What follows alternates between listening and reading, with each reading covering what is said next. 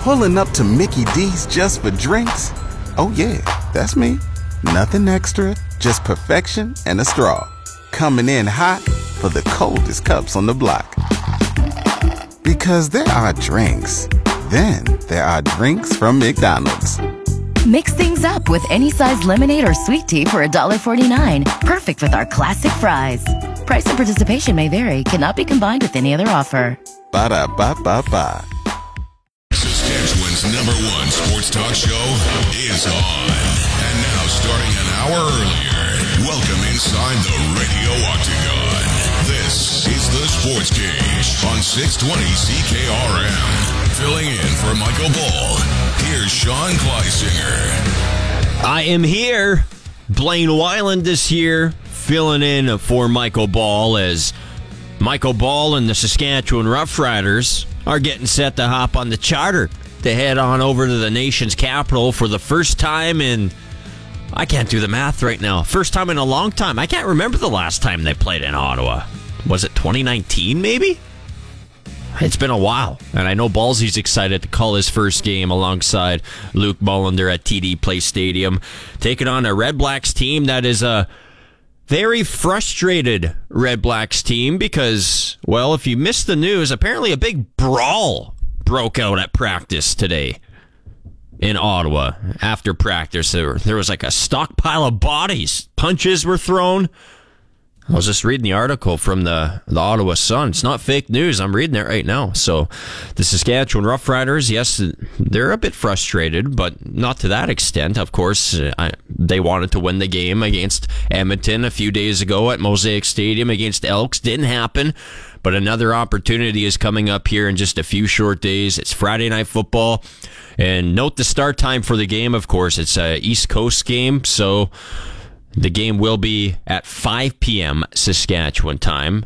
So that means our pregame show will be on the air at 2 p.m. with countdown to kickoff with Daniela Ponticelli. And then uh, Michael Ball, Luke Mullender will have the Rider Nation pregame show at 4 o'clock and then kickoff at 5. Let's see if the Riders can get their first win on the road outside of Alberta this 2023 season. It's going to be an exciting one to see.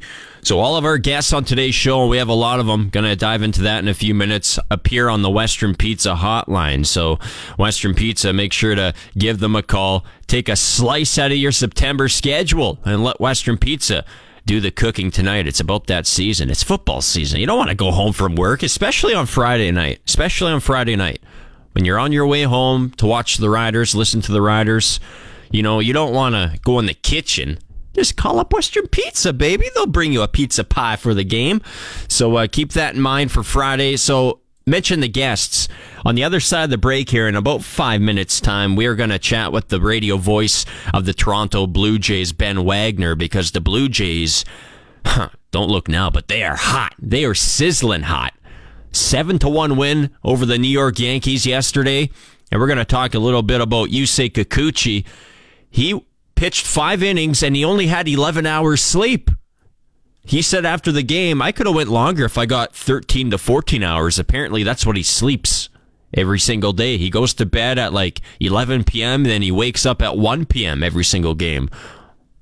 I wonder what he does when the Jays play a matinee game. Does he just lay in bed? I don't know. We'll ask Ben Wagner about that coming up on the other side. The Blue Jays looking for another win over the New York Yankees tonight. And as it sits right now, the Toronto Blue Jays are in a playoff spot ahead of a couple American League West teams, and that's going to be a battle right to the end in the American League West because there's three teams in the running for not only a wild card spot but for the division crown. So also this hour, Paul Woldu and Woldu's Warriors.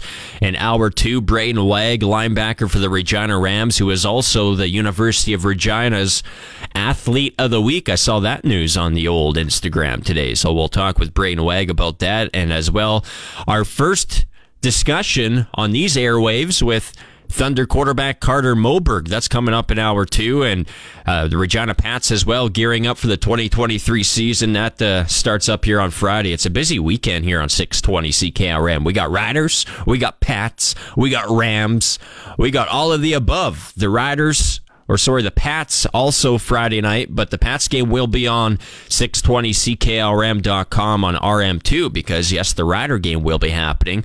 So the Pats are in Brandon on Friday to take on the Wheat Kings at Westoba Place.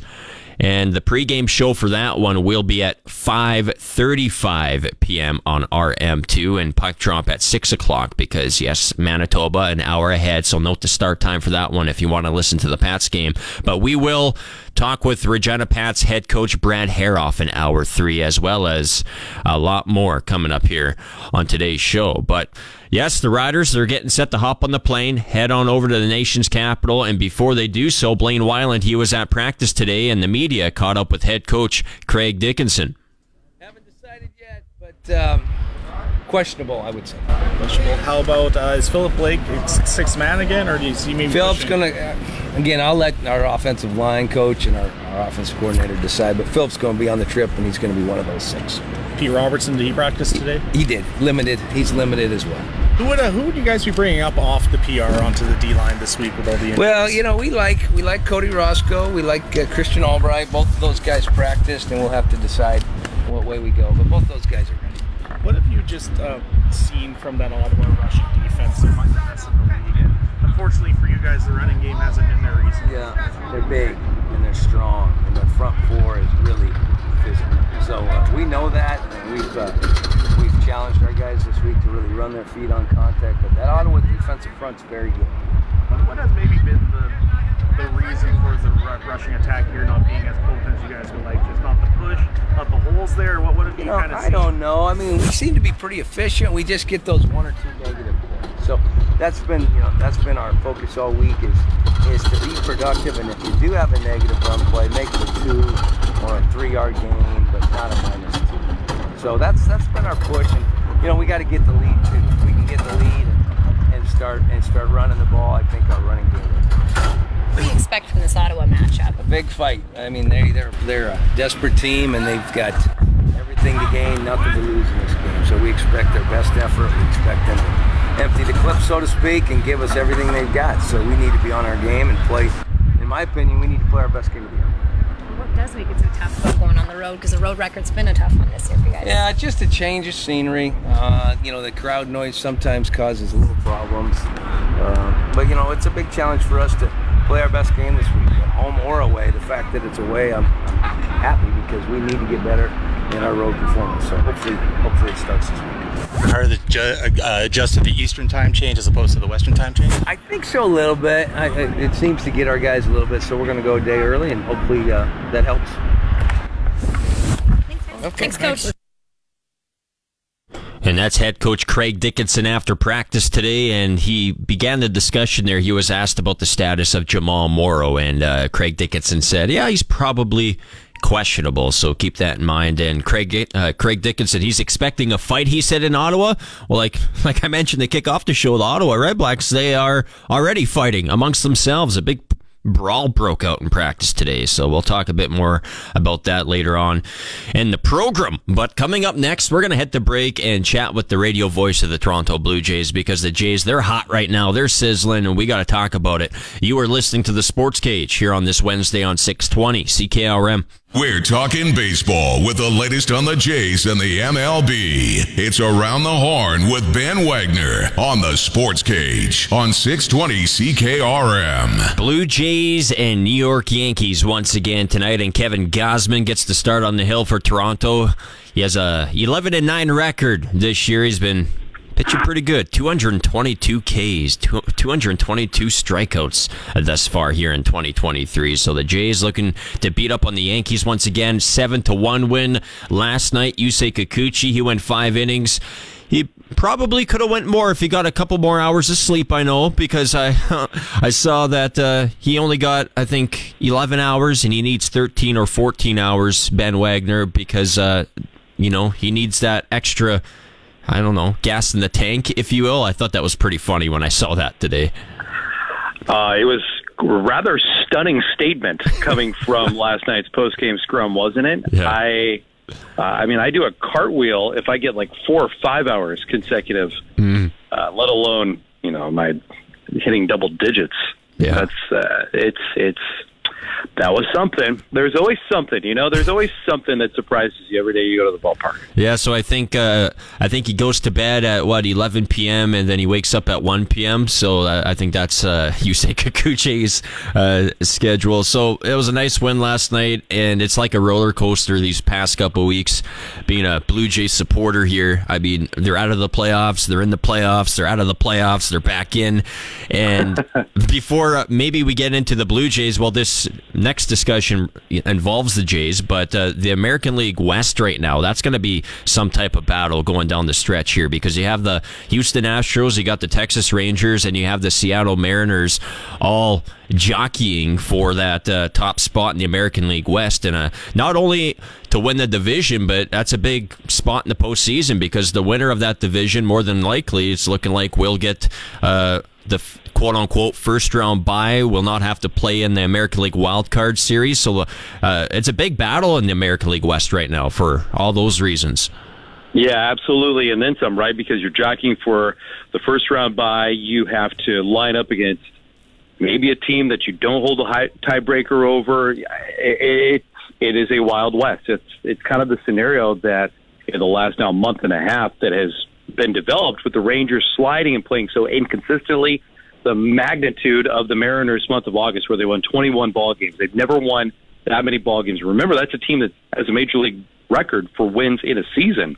Uh, they had never won 21 ball games in the month of August until this year, and all of a sudden, you know, the Houston Astros lineup seems to be heating up too. So it is, oh man, it's it's tough to figure out right now. It's a white knuckle ride, but at least at this point, the Blue Jays find themselves right where they want to be, playing better baseball down the stretch. They're handling their own business. You don't want to have somebody else do the heavy lifting for you from a Blue Jay perspective um, and try to back your way into the playoffs, certainly. And so, more wins for the Blue Jays, the better case scenario is. And if, if somebody gets squeezed out of the West, oh well, that that's only going to benefit Toronto. Yeah, and I believe Texas plays Seattle. I think seven more times here down the stretch within the last couple including, weeks. Yeah, including the final four games of the regular season, the Hmm. Rangers will be in Seattle. So uh, that coupled with the fact the Astros haven't been playing as dominant as what they have at Minute Maid Park right now, it, it's going to be a frantic final two weeks of the regular season. Yeah, so there's some potential there for one of those American League West teams, either like Texas, Seattle, maybe even Houston. But since Texas and Seattle are going head to head, one of those teams could like drop out of the playoff picture and then one kind of be cemented in there, or it can kind of stay status quo the way it is right now, and then the Blue Jays kind of hang around there. I don't know. I'm, I'm going wild thinking of all the scenarios, Ben Wagner. All I know is it's a big game once again here tonight. The New York Yankees, they have not been the New York Yankees that everybody in North America is accustomed to seeing over the past, I don't know, well, ever. They've always been good, it seems like. 76 and 75 is their record. The Jays going for another win tonight with uh, Kevin Gausman. You know, in New York, has they've had an infusion of youth, inconsistent play, both from their young players and from their veteran players. Uh, Giancarlo Stanton looked completely lost at the plate last night. You know, facing the spin of Yusei Kikuchi and anybody that tried to attack him last night. So it's it's certainly not a Yankee record that you'd expect, and the Yankees certainly aren't a team that you would expect to be in this position in September. One, with the money that's invested in their lineup, um, the pitching staff has been banged up outside Gerrit Cole all season long and, and tremendously inconsistent. But this is this is Kevin Gausman's time to shine. It's not the New York Yankee lineup. It's not a lineup you know that that he's had trouble with this season, but he has had some difficulty with some upper level lineups, and hopefully Gausman gets back on track. The power fastball comes back. He uses his slider. Plus, you know, he's going to rely on the splitter as well. So uh, this this is really really a big game in my mind because tomorrow Gerrit Cole Jose Berrios is a pitching matchup, and Gerrit Cole is gunning after a Cy Young award right now. So mm-hmm. and it still is proven to be one of the more difficult arms for the Blue Jays to beat, let alone anybody in the big leagues. So this is a big one for Kevin Gausman and company. There's a, a lot of Blue Jays fans here in Saskatchewan that are just very frustrated. I, I, I guess I should just say in Saskatchewan, just in general, because the Jays, you know, really struggled versus, uh, versus Texas, and then they come out, you know, they beat up on the Red Sox. Now they're doing the same to the Yankees. Can this Blue Jays team, you know, defeat the the teams above them in the standings? Is the question that a lot of Jays fans are asking right now because it seems like it's been off and on for quite some time. Yeah, because the Blue, the Blue Jays have been streaky all season long, you know, and they're they're short streaks of difficult times. They're they're not long sustained winning streaks that the Blue Jays have had all year long.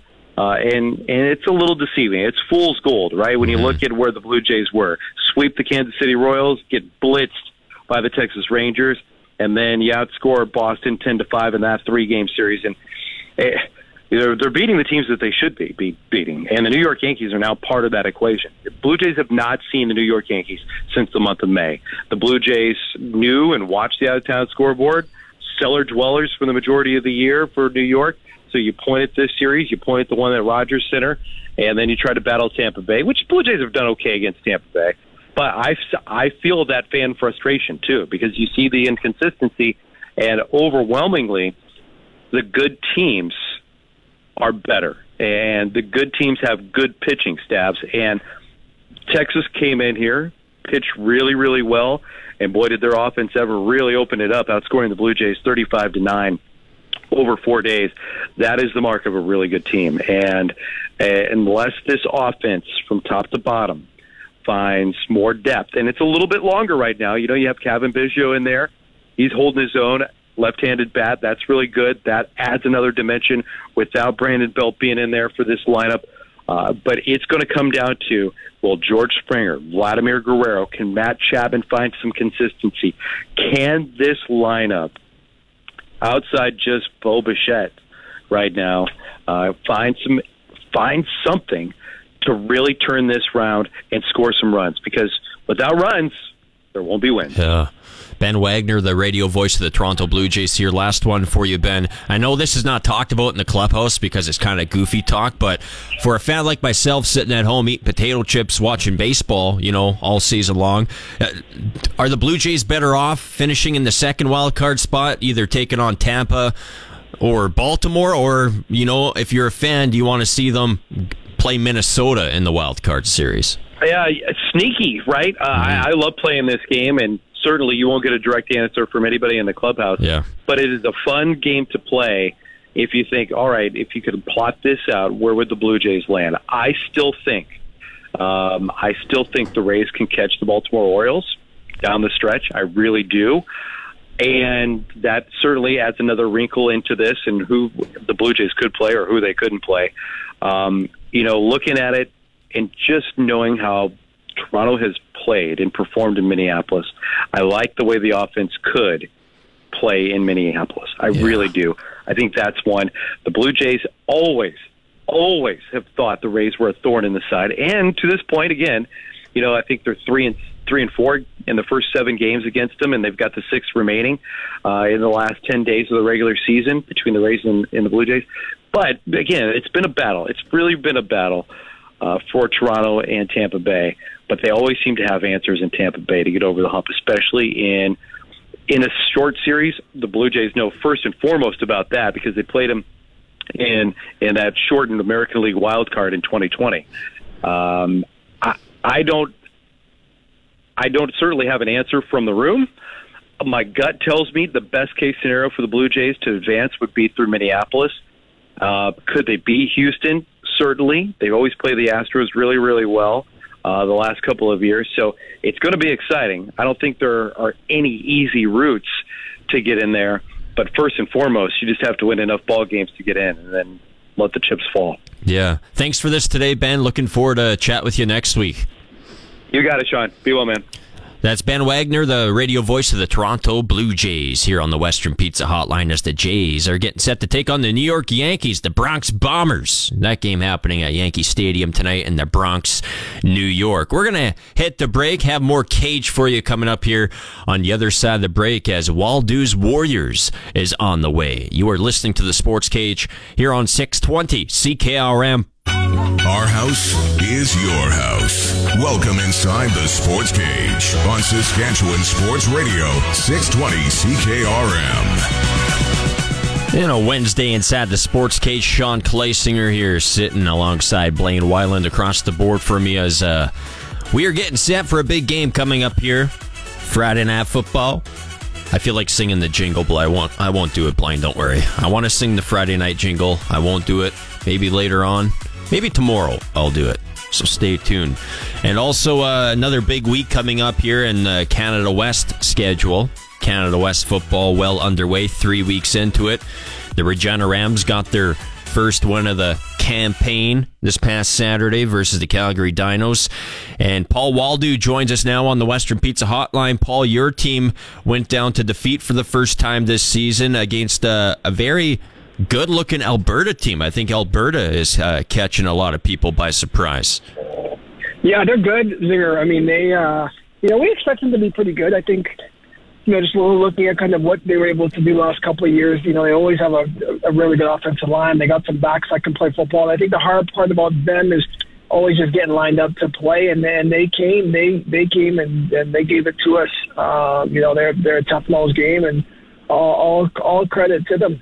Yeah, Alberta's running back uh, Matthew Peterson. He was uh, named U Sports Offensive Player of the Week after uh, I think he had 295 yards altogether, rushing and, and receiving. So uh, next up here for your Huskies this week is in Calgary, I believe. Correct? Yep, you betcha. And, and they're, I mean, I know they haven't won a game yet, but they're getting better. They're getting better every week. I mean, you would know as of last week. I guess you were mm-hmm. as you call the game, and so it's it's one of those things where the gap is not overly huge between any team in that in that league, and anybody can win. So it's good. It's good for football. It's exciting, but we'll uh, we'll have our hands full for sure, we'll we'll be ready to go. A uh, big game, as I was mentioning, coming up here on Friday. This is Woldu's Warriors, Paul. So when you're looking at this game coming up here, Friday Night Football, what first comes to mind when you see this matchup on paper, the Rough Riders versus the Ottawa Red Blacks? You know what? I I always I'm a, I'm a defensive back at heart, so you know I think you know the rule of thumb for me has always been you know it starts up, it starts up front in the trenches, right? But but the game is ultimately won or lost in the back end, right? So just being able to eliminate big plays, and you know we've been really inconsistent that way. I think overall throughout the entire season with with um, with our guys in the secondary there. So they got to be able to come come in on Friday night and eliminate the big plays, and then offensively you know, we've been talking about it all week, whether it's, you know, listening to to the media and, and even to coach coach Dickey, they got to be able to run the football, got to be able to manage the, the, the ground game and, and keep Crum off the field, and, and I think we should be in good shape. Hey, speaking of Mr. Crum, the Riders are once again going up against a very mobile quarterback this week. Last week was mm-hmm. Tre Ford. This guy, Dustin Crum, he's a, also elusive, maybe in a different way. So, with that said, sure. when you're looking at the Riders' defense, who is your uh, warrior to lock in on on Friday night? You, you know, it, it, it's it's interesting because I was kind of flopping back and forth thinking about the last couple of days. But you know, I think ultimately for me, it's it's going to be it's going to be number three, Nick Marshall. You know, mm-hmm. I think he's really going to have to be able to come to play. You know, he's going to have his hands full with Acklin in the back in the at the boundary, and I guess Shaq Evans is his former teammate, but you know those guys they're good players, they're good receivers. So I think Nick Marshall's going to be a guy that's going to really have to catapult the team, and not so much in terms of making big plays like we know he's known for, but not giving up the big ones like we know he he has done too from time to time. So it's got to be able to shut things down in the boundary, and it's got to be a quiet day in the air for uh, for the opposing team. Yeah, and on offense for the Riders, uh, the injury report just released at the top of the hour. Looks like Jamal Morrow will be out this week. Yep. So uh, you already said, you know, the Riders they need to be able to run the football. So when you're looking yep. at the offensive side of the ball here, maybe a Hoggy, yep. maybe an offensive lineman, maybe a running back. Who do you who do you got you circled? Know, you know, it's it's um, it's interesting because I'm a, I'm a big fan of Frankie Hickson, and I, I think you know, you know, I was really surprised, um, you know, not seeing him um, consistently active on the roster, you know, from the beginning of the year because I just thought he played so well towards the end of last year. But as I know, you know, it's a ratio game, and you know, you can only have so many imports or so many Americans. So I'm super stoked that he gets the chance to to be the, the feature back because I think he's I think he's dangerous. I think the kid can really play. I think he's strong. He's explosive, and and I think he's really going to have to get things going on the ground in order to give us a, a good opportunity to, to win the football game. Yeah, the former Liberty Flame played alongside uh, Old Riders head coach and star quarterback, of course, Kent Austin at Liberty University. So, yeah, uh, Liberty. Yeah, Frankie Hickson. So, and when it comes to special teams, the the Riders special teams has been awfully quiet. You know, it, it started off like really hot. You know, Mario Alford doing his thing, and now it's kind of you know it's kind of simmered the Right, past yeah. month or two. So, uh, Yeah. what needs to change here? You know, I think it's a little bit of everything. It's it's kind of one of those things where uh, it just goes back to fundamentals. Guys, guys being able to block. So, you know, Alford is, is for sure going to be going to be my my warrior on on special teams. And once again, his ability to be a difference maker, we've seen. He's done it multiple times in games. But it, it's not just him. It, you know, it's the guys that are blocking for him. And so I just think the consistency of being able to hold on your blocks for a little bit longer and not take any penalties on special teams and allow you know just just giving him a crease or two to to get upfield because I think you know, field position, you know, it compounds whether, you know, you, know, you, you can get some for 20 here, 25 there, 30 there. Um, it makes it makes a big difference, and it all it all adds up. You know, when the when the game is on the line. So, you know, it's it's Mario Alford, but it's that it's, that, it's the entire return team that's blocking for him. Is going to be my my uh, my shot for those guys. Hey, this is Paul Woldu, Woldu's Warriors. I have one more for you, Paul. Uh, So, the Toronto Argonauts they clinched the East Division. They are eleven and one right now, and so they got what six games left on the schedule. So you've played a lot of football in the Canadian Football League, of course. Just kind of put yourself in the locker room.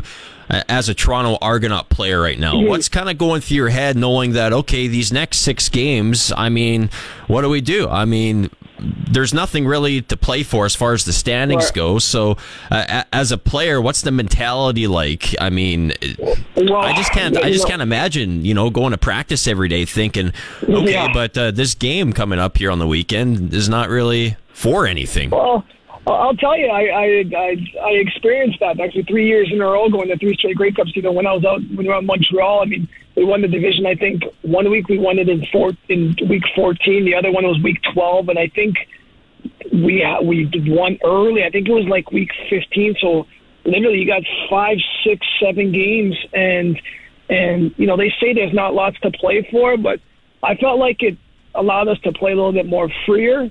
Um, it allowed guys to not, I guess, be um, overly caught up and really having to fight every week, which sometimes can be a trap, you know. But what it also allowed us to do is it allowed guys to get valuable reps that maybe wouldn't have been getting reps, and, and therefore just built a stronger, stronger nucleus for our team, and, and it made us better. You know, it made us better. So I think as a from a motivational standpoint. Um, I mean, you know, it's your job. Your job's always on the line, and, and you're you're you're playing to get paid. But uh, but it is a challenge. It is it is a challenge. So it'll be interesting to see, you know, what they do with personnel and how many games Chad Kelly plays in at full time, and, and what they're going to do with all that stuff in terms of, you know, injuries and, and not wanting to hurt anybody. So it'll be interesting. Looking back at history on on those Montreal teams that you were a part of, what did you guys kind of do as far as personnel goes? Did, Oh, did you no, guys guys- AC? I, you know, I could go back and look, no. but did you just keep We did storming? not.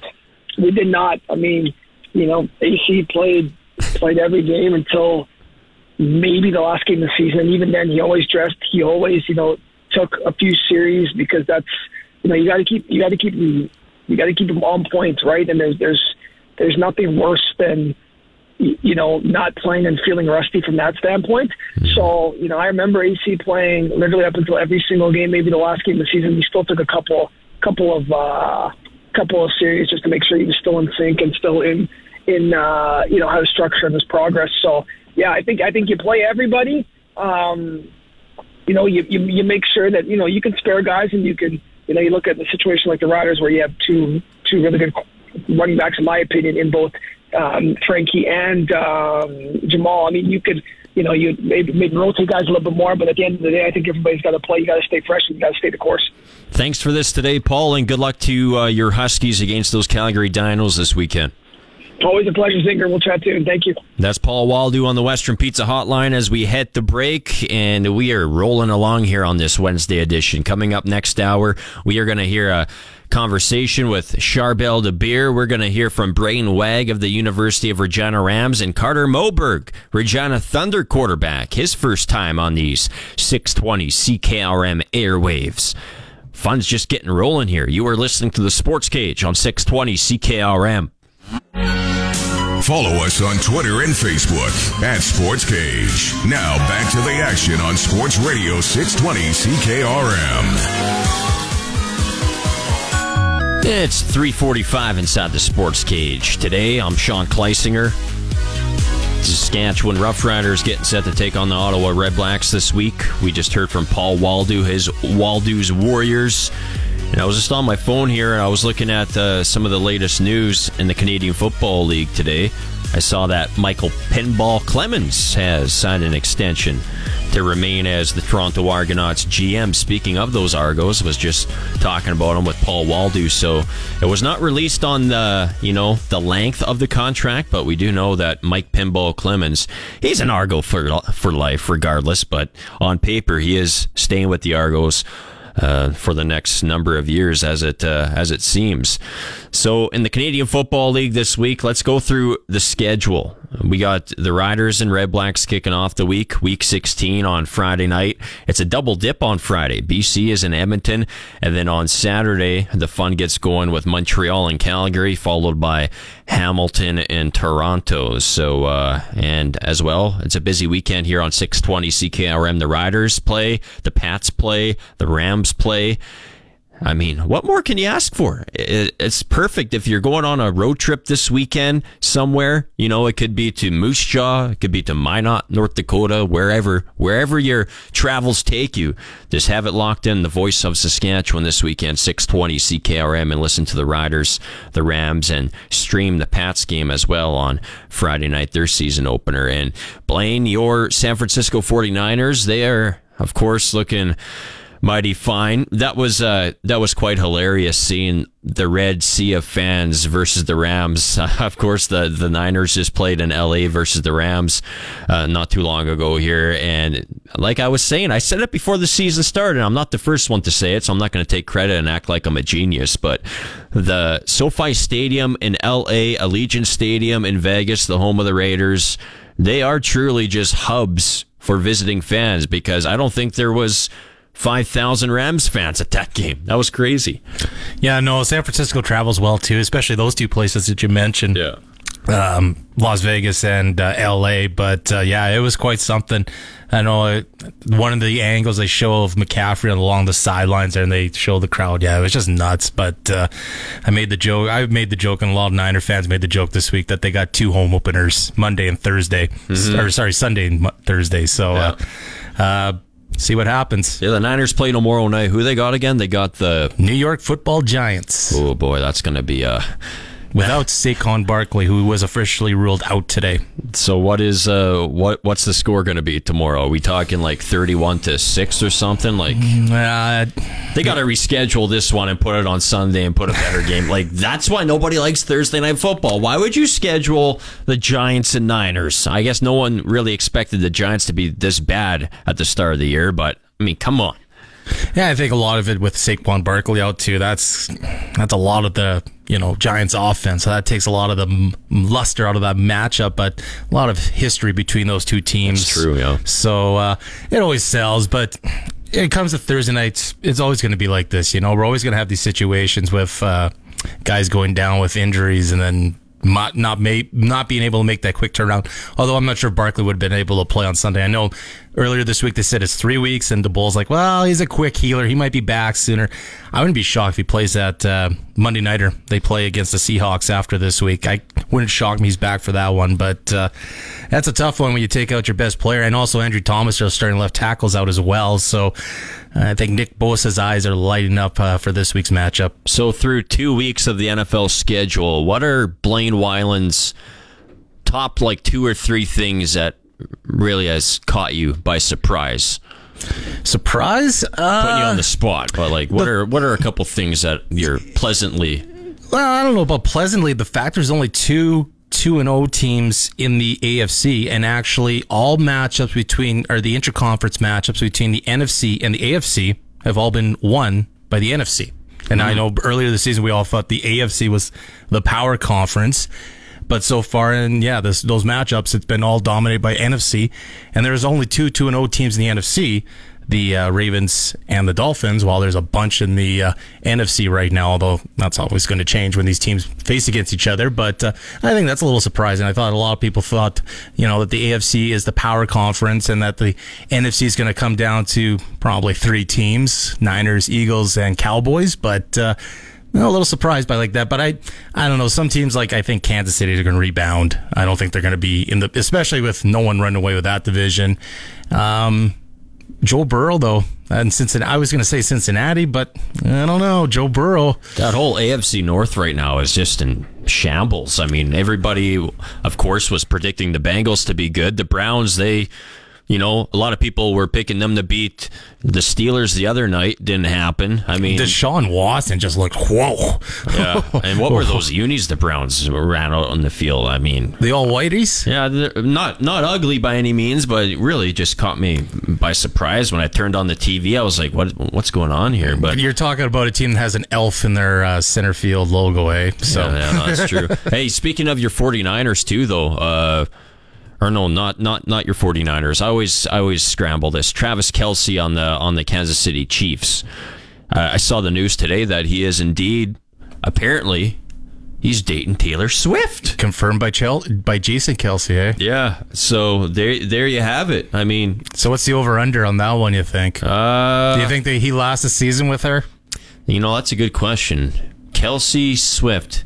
Ta- Taylor Taylor Kelce. Can you imagine that name? I don't know if that's. It's not gonna last. I wonder if it's going to affect. You know, you know what's going to happen, right? He's going to start struggling somewhere along the the year here, and the media is just going to ambush him and be like, "Yo, like you got to dump T Swift, man. Your play has plummeted ever since. Guaranteed. Mark my words, it's going to happen. He drops the ball after the game. He's going to be like, you know, you would have caught that if you didn't have, you know." Taylor Swift texting you before the game. Or if he drops a ball, watch Taylor Swift's going to drop him. Yeah. Oh, I see you. I see you. Hey, uh, you caught up with Juwan Brescacin after practice today for another installment of Getting to Know Your Saskatchewan Roughriders.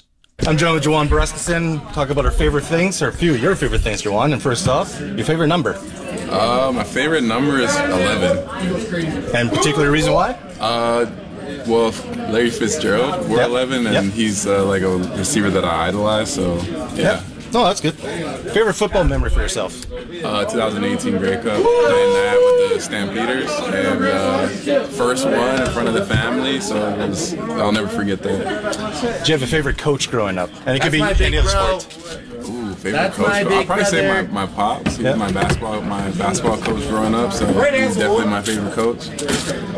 Favorite team? Now it could be football or any other sport as well. Oh, I have a, I have a few. I'm a Blue Jays fan, a Cowboys fan, Raptors fan, Leafs fan, and a Rough Rider fan.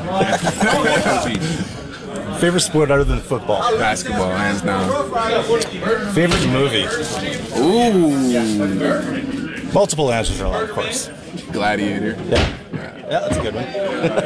Are you not entertained? Favorite actor? Denzel Washington. Man, he's a popular one in this room. Him and him and Will Smith, it seems like. Favorite actress? Ooh, favorite actress. Viola Davis. Okay. Favorite TV show? Uh, ooh, that's a tough one. Um, I'll probably say Breaking Bad. Okay, yeah, yeah, that's up there for me too. I'd say. Uh, favorite cartoon character? TV show ever is Breaking Bad? Are you kidding me? That's weak. That's sorry. Uh, Don't listen to him, man. Don't listen to You him. said favorite TV character? Favorite cartoon character?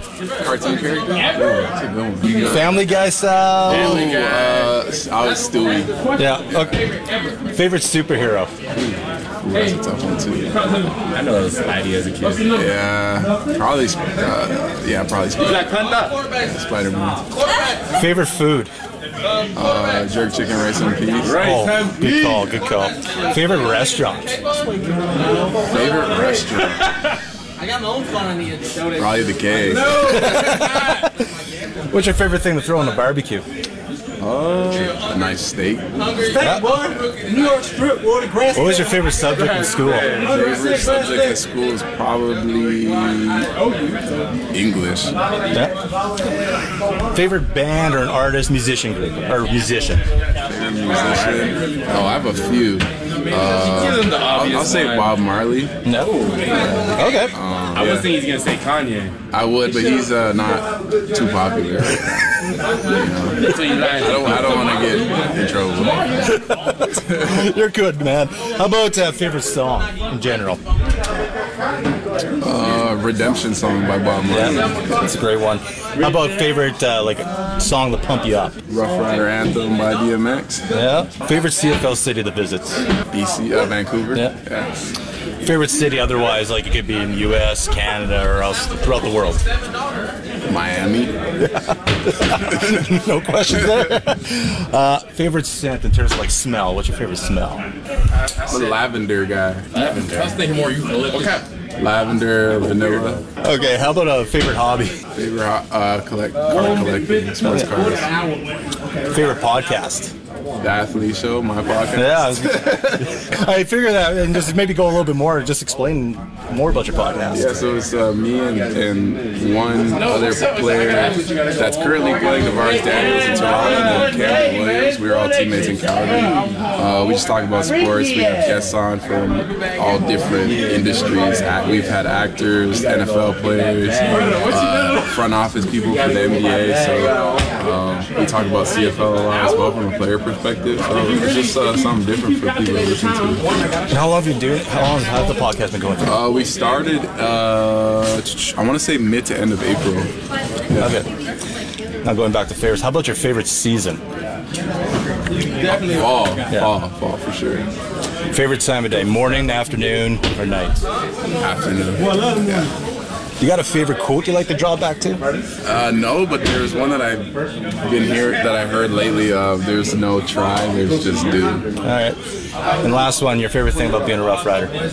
Uh, my teammates being in the locker room and, and the fans all across Regina, they've been uh, they've been great to me. So it's been fun. All right. Well, thanks a lot, Juwan. Yeah, no problem. Thank you. That's Riders receiver Juwan Brescacin after practice today before the Riders head off to Ottawa, Ontario, the nation's capital. So that does it for hour one here. On the other side of the four o'clock news, we are going to hear from Chardel, uh, Charbel Dabire as well as Regina Rams linebacker Brayden Wagg and the quarterback of the Regina Thunder, Carter Moberg. All that and so much more coming. It's a Wednesday edition of the Sports Cage on 620 CKRM.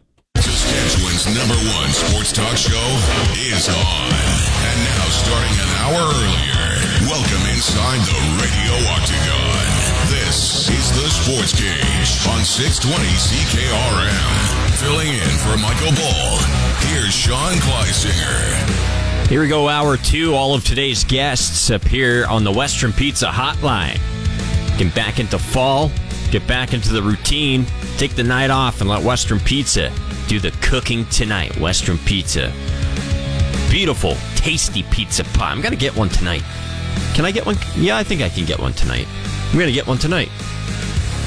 Sean Kleisinger sitting in here for Michael Ball alongside Blaine Wyland. And we have a loaded hour coming up here. We are going to chat with Brayden Wagg, who was named the University of Regina Athlete of the Week for this week. He is a linebacker on the Regina Rams, and he is also the short yardage quarterback as he snuck in a couple in for a touchdown versus the Calgary Dinos this past Saturday. So we're going to chat with him in the next segment. And then at the bottom of the hour, Carter Moberg, Regina Thunder quarterback. He's going to be joining us on the Western Pizza Hotline. And don't forget to remind me, Blaine, to ask Carter Moberg about that game in Calgary when they had no play clock. play clock. I want, I want, I want, I want to hear what it was like from the horse's mouth. I want to hear what it was like from a quarterback standpoint because you could argue nobody would be affected by it more than the quarterback. They got to kind of know how much time is left in the play clock. But uh, Carter Moberg, he led his Regina Thunder to a big win in Winnipeg over the weekend. So the Thunder back in the win column after um, the loss to the uh, to the Saskatoon Hilltops, of course, uh, the weekend prior at Mosaic Stadium. So can't wait to chat with Carter coming up here. I want to get to uh, these two notes in the National Hockey League today. The Boston Bruins. I know there's a lot of Boston Bruin fans around. They're all over the place. You know, I think we have a couple in the building, maybe. But uh, the Boston Bruins, they have a brand new captain as of today, Brad Marchand, the team's new captain. Uh, that was revealed today. Brad Marchand. Is that the guy who likes to lick people's faces? Yep, that is the guy. And former Montreal Canadiens assistant captain. I'm wearing my Canadien de Montreal sweater today. Former assistant captain Paul Byron announced his retirement from the National Hockey League. He was a pretty steady player for the Habs. You know, he's he's not he's not gonna he was he wasn't the type of guy that was gonna you know go the All Star game, put up massive numbers, but he was a grinder. I like those type of players. So Paul uh, Paul Byron calling it quits, calling it a career today on this Wednesday, September twentieth. And before we get into this chat with Charbel Dabire, I'm gonna do things a little bit different here today. SaskTel picked the score. I have two tickets to the next Rider home game. However, we are going to do text only because I want to see the texts flooding in to the text line. I want to see the texts lighten up. So you can text right now 306 936 6262, powered by Capital GMC Buick Cadillac. Make sure to text in your full name, your first name, your last name, your score prediction for Friday's game between the Rough Riders and the Red Blacks. And also, what else do I need? Oh, and your town or city that you live in. So text in those three things, and I'm going to pick a winner. I'm going to pick a winner, and you will go home with two tickets to the next Rider home game, which is, I believe, versus the Hamilton Tiger Cats on October 7th. That's the big day that uh, the Riders will be uh, celebrating the 2013 Grey Cup winning team. So that's going to be a, a historic day at Mosaic Stadium as we are celebrating the 10 year anniversary of that team. 10 years is flying on by. So once again, 306 936 6262. Text me up on the Capital GMC Buick Cadillac text line, and I'm going to select a winner. Make sure to leave your first name, your last name, and uh, your score prediction for Riders, Red Blacks, and the city or town that you live in. All right, Blaine Wyland, you caught up recently with Charbel Dabire. Um, right now, I'm just focused on the, uh, the win. So any way I can get this win, that's all that matters. What's it mean about they'll be given this opportunity to play with Darrell Walker out? You came in for him and kind of taken full advantage of it. Oh, it, I mean, it, it means everything because uh, um, I got to take every advantage when I'm out there, and um, I know, like looking at him, I know that that was me not too long ago, and he poured into me just just like he's doing now. So uh, I just really appreciate the opportunity. What's it like just as as a professional player to kind of wait for that opportunity? And that is not Charbel Dabire. That is not the audio that I put into the system. I knew it right away when he started talking about Darrell Walker. I was like, no, that's not. that's Tevin Jones. That's Tevin Jones talking there. I was like, that's not, yeah, like. Uh, Threw a curveball at me, Tevin Jones. But no, we're going to get to Charbel Dabire because I really want to uh, listen to that. That was a good discussion. I listened to it earlier on today. Of course, the Riders, they are on their way to Ottawa as we speak right now. A little bit different of a schedule happening for the Saskatchewan Rough Riders. Now, usually the Riders would leave the day before a road game, but you know, throwing a bit of a curveball, leaving two days ahead this time around. Blaine Wyland, when you when you think of it, do you do you like that approach? Do you think it matters at all? Or you know, it, this is the way it's going to go. If the Riders lay an egg, everybody's going to be like, "Well, they shouldn't have left two days prior because you know they were out partying." Yeah, yeah, yeah. Yada yada yada. I mean, well, but if the Riders come away with a big win, they're going to be like, "Oh yeah, oh yeah, it's because they they they got the rest they needed by flying out there." You can't win either way, man. No, but I think you look. Well, back- you can win, I guess, well, if you win the game. Yeah, exactly. but uh, you look back to when they played in Montreal and they only left the day before, and I think the whole was. And I know that week was a little bit different too because they had a shorter prat like they played on Sunday that week before they went out to Montreal, and that and that was the last time they played Ottawa. But uh, no, I think it's going to help them out a lot more, especially the Eastern time zone change a little bit. It's a five o'clock kickoff a little bit earlier, you know, as opposed to like Um, it would have been like Saskatchewan Friday night. We usually play like 7:30 a. So um, I think it's going to help them out, uh, get them more focused in, get them out of the, you know, get them out the out of Saskatchewan a little bit. You know, get out to Ottawa. I don't think there's going to be much time for sightseeing and enjoying the views for the guys, but uh, I think it's all business because uh, this is a big game. You can't look ahead, even though um, it's not playoff implications, but they got to turn the turn the ship around. You know, they got to get some momentum going for that big one next week against BC, and uh, they got to start off this week in Ottawa. And Ottawa, they are a three and ten football team. Three and ten. So this is a game that the Riders must win. I think the Riders are going to win this football game. I think there's a lot of pressure on both teams really going into this game. Uh, Bob Dyce's crew in Ottawa, you know, they're kind of on the hot seat right now because that fan base they they can only take so much losing. You would think. I mean. Yeah, especially after that last week's game against Yeah. BC too. I think uh, the uh, I don't know if Bob Dyce will be a one and done. I think he'll get next year unless you know it's a mutiny. That's the only way I think he'd be out this year. I don't think he's the type of coach that have a mutiny situation. So I would expect him back next year, unless. But you never know. But. Uh, uh, I, they're definitely uh, looking for a victory as well. You want to rebound after a game like that as well. So it's a situation where Saskatchewan. And the big thing is, and we heard uh, Craig talk about this, I believe Monday when Ballsy had him on uh, during the show. Yeah, Craig Dickenson show, about yeah. the big, the big part's been their beginnings. Like they've been flat Mm-hmm. in those road games. Like they got to really get off to a good start. So I expect to see that a faster start from these guys on Friday. Hey, you might call me crazy, but I'm not because when you look at it, if the Riders win this, I'm not. If the Riders win this game, they'll be seven and seven. A home playoff game is still very much in the making when you think about it because the BC Lions they are nine and four. Now I know a lot would have to happen for the Riders to leapfrog the Lions to you know get a home playoff game. But uh, let's just put it this way: the Riders have to win this game in Ottawa if they want any chance at a home playoff game because uh, BC plays Edmonton this week. That's not a walk in the park. Edmonton's been playing great football, but I think the Lions. Uh, well, I was going to say I think the Lions win that one, but now I actually don't think. Bottom line is, if the Riders win this game, they'll have seven wins, be back to 500, and just uh, two wins behind the BC Lions, depending what they do in Edmonton. I mean, on Friday night as well. So, any way that you look at it, it's a it's a big game for the Rough Riders. They can basically solidify themselves as the third seed in the West Division with a win, and who knows what's going to happen in Calgary this weekend with Montreal there. So, a lot to be determined, and it's going to be an exciting edition of Friday Night Football, a double dip this week in the Canadian Football League.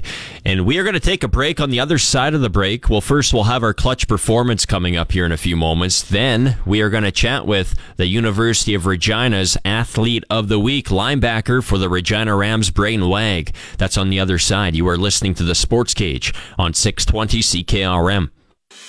Time now for the Cage Clutch Performer on 620 CKRM. I'm going to have some fun with this one today. Today's Sports Cage Clutch Performer is going back to the Blue Jay game yesterday. You might know what track I'm on with this one. The, Jay, uh, the Jays, they beat the Yankees 7 to 1. And, uh, well, the starting pitcher yesterday was Yusei Kikuchi. He got the start on the hill. And uh, he went five innings.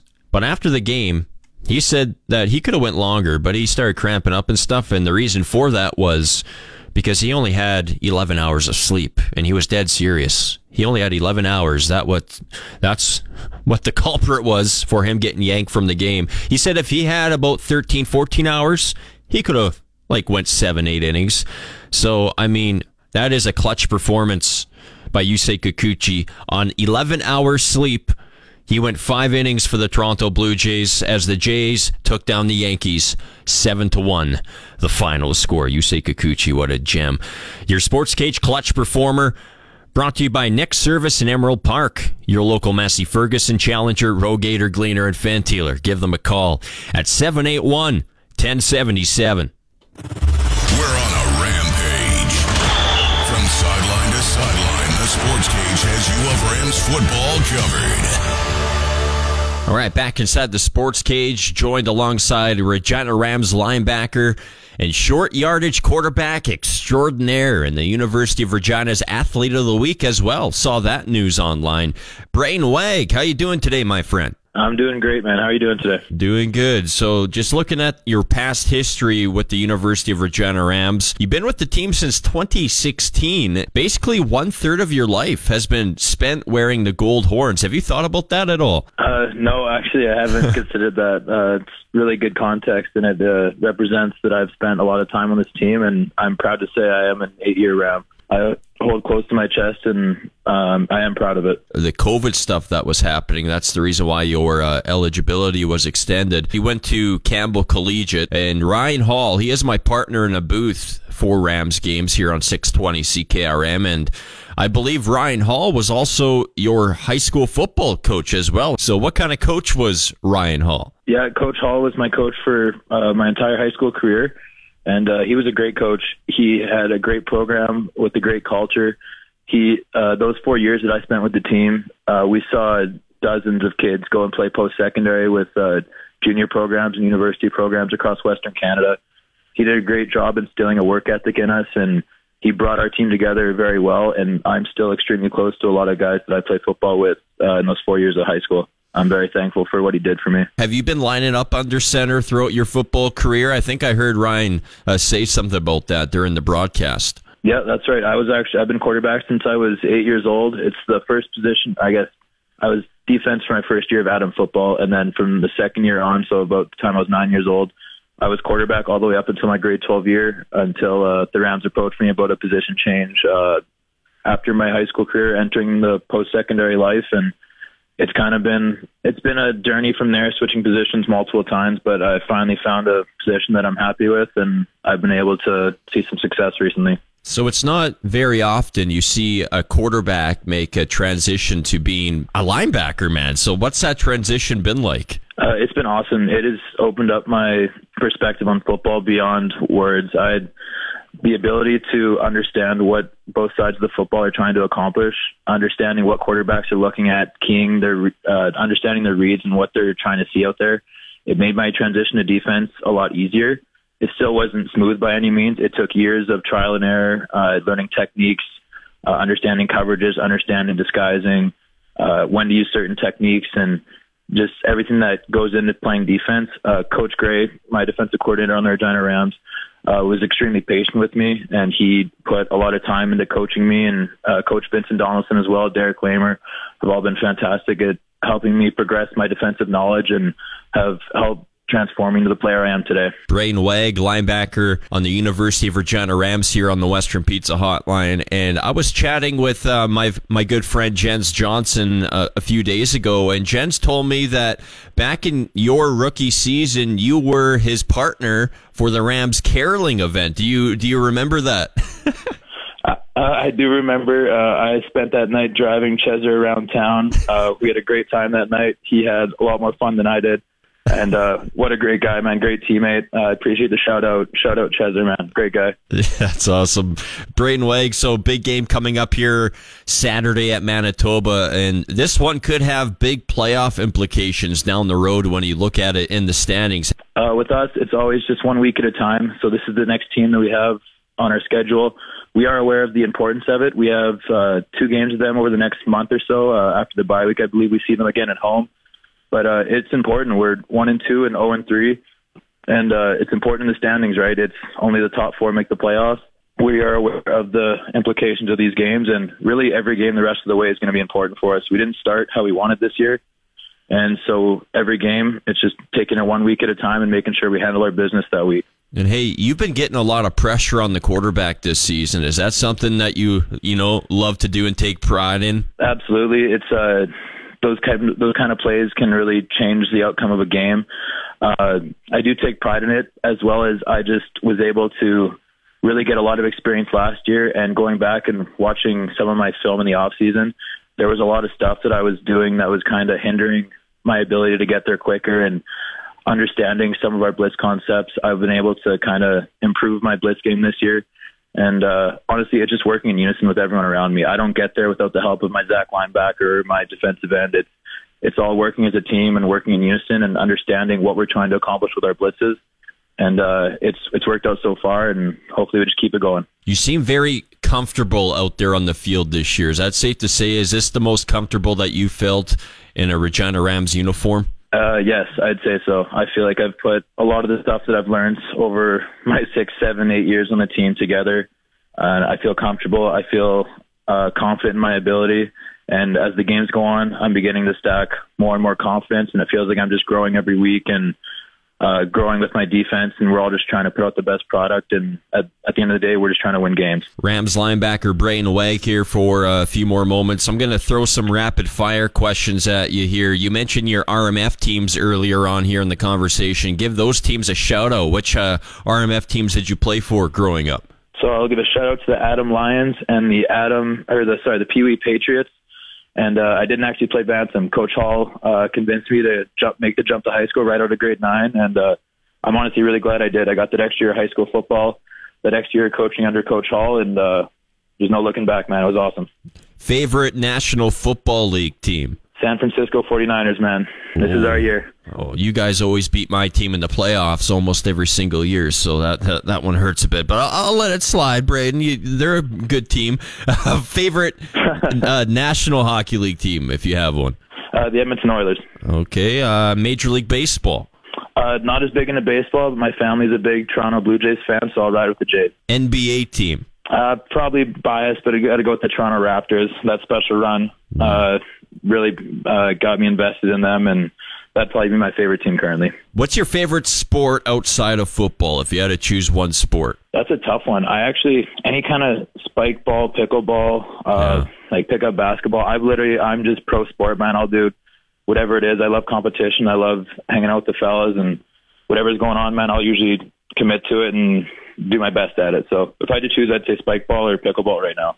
Favorite food. If I had to choose, I would just go a classic chicken alfredo probably. Okay. Hey, man, this has been fun. Brayden Wagg, linebacker on the Rams. Good luck on Saturday. We'll see you in uh, Winnipeg this weekend. Appreciate it. Thanks for having me on. The Sports Cage is your voice for football, not only in the province, but around Canada. This is the Sports Cage CFL Report. A look at what's happening in our three down game. And the CFL report is for Kevin's Marine. Make the most of summer with a boat or pontoon from Kevin's Marine in Fort Qu'Appelle. Kevin'sMarine.com. And the Toronto Argonauts have signed general manager Michael Pinball Clemens to a contract extension today. The 58 year old has served as the team's GM since October 8th, 2019, and has since posted a 35, or sorry, a 33 and 15 record and won the Grey Cup, of course, last season at Mosaic Stadium over those Winnipeg Blue Bombers. And the team has also finished atop the East Division standings for three straight years for the first time since 1984. The length of the extension was not announced. Saskatchewan's best coverage of the Saskatchewan Roughriders is on the Sports Cage, right here on the mighty 620 CKRM. And there ain't no doubt about it. Saskatchewan, the heartland of football, here in our great country. And we have a lot to look forward to this weekend. We got the Rider game on Friday. Of course, that game is out east in Ottawa, in the nation's capital.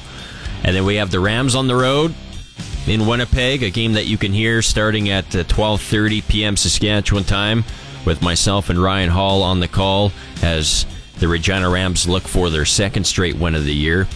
And uh, the Manitoba Bisons, on the other hand, they are looking for their first taste of victory here in 2023. So there's that one. And as well, well, if you're in the Regina area, you can check out some Regina Thunder football live and in person on Sunday. Sunday, September 24th, 1 p.m. Leibel Field is the location as the Calgary Colts take on the Regina Thunder. And we are joined now on the Western Pizza Hotline by the quarterback of the Regina Thunder, Carter Moberg. And Carter, uh, the first time that uh, you played the Calgary Colts this season was back on Sunday, August 13th. And if I remember correctly, that was the game that you had no play clock to work with. Do you remember that?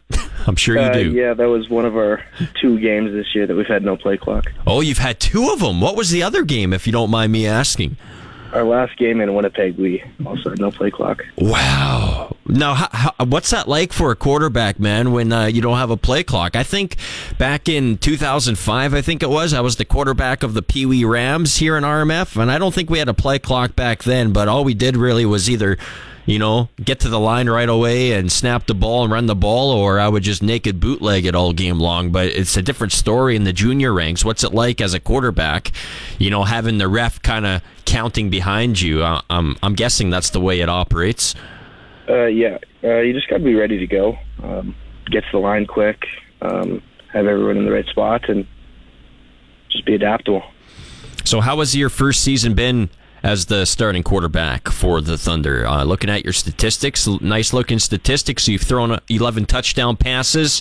Uh, you have your team to a nice looking record here going into this uh, game versus the Calgary Colts. How's it been for yourself? Has it uh, been everything that you expected? has there been any surprises?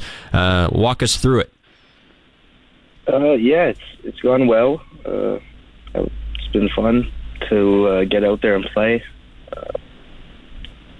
it's been a while since I've had the opportunity to actually be out on the field, so it's been great. I, I love playing with our guys. We've a lot of good, good dudes, good coaches around, so fun experience. So, uh, you you said it's your first time in a while being on the field. Maybe just take our listeners through uh, the past history of Carter Moberg as a football player. Uh, where are you from? What teams have you played on? When was the last time that you've played football? Uh, just take us through uh, your football journey, if you will.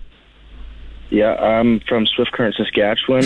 Um, I haven't played football, like started games since I was in grade 11 because of our COVID season. Um, uh, played with the Swift Current Conference of high school for two years, my grade 10, 11 years. And that was really the last time I got to be out there wow. playing games. So the nerves must have been off the charts going into week one this year. Week one, your first game of the season. Uh, I believe it was at the Calgary Colts. That was the week one regular season opener. What what was uh, the emotions like knowing that you would finally getting back on the gridiron. I mean, it, that's a long time coming. Yeah, it was just a lot of excitement. Um, worked hard for a long time just to get that opportunity again. So it was uh, it was a great feeling to be out there. And I've watched you play now all season long here, and uh, you have some sneaky good arm strength. You know, like uh, you're able to sling that ball a long way, my friend. Uh, I'm just visualizing a, a couple long ones that you've thrown this year to uh, Isaiah Woodley.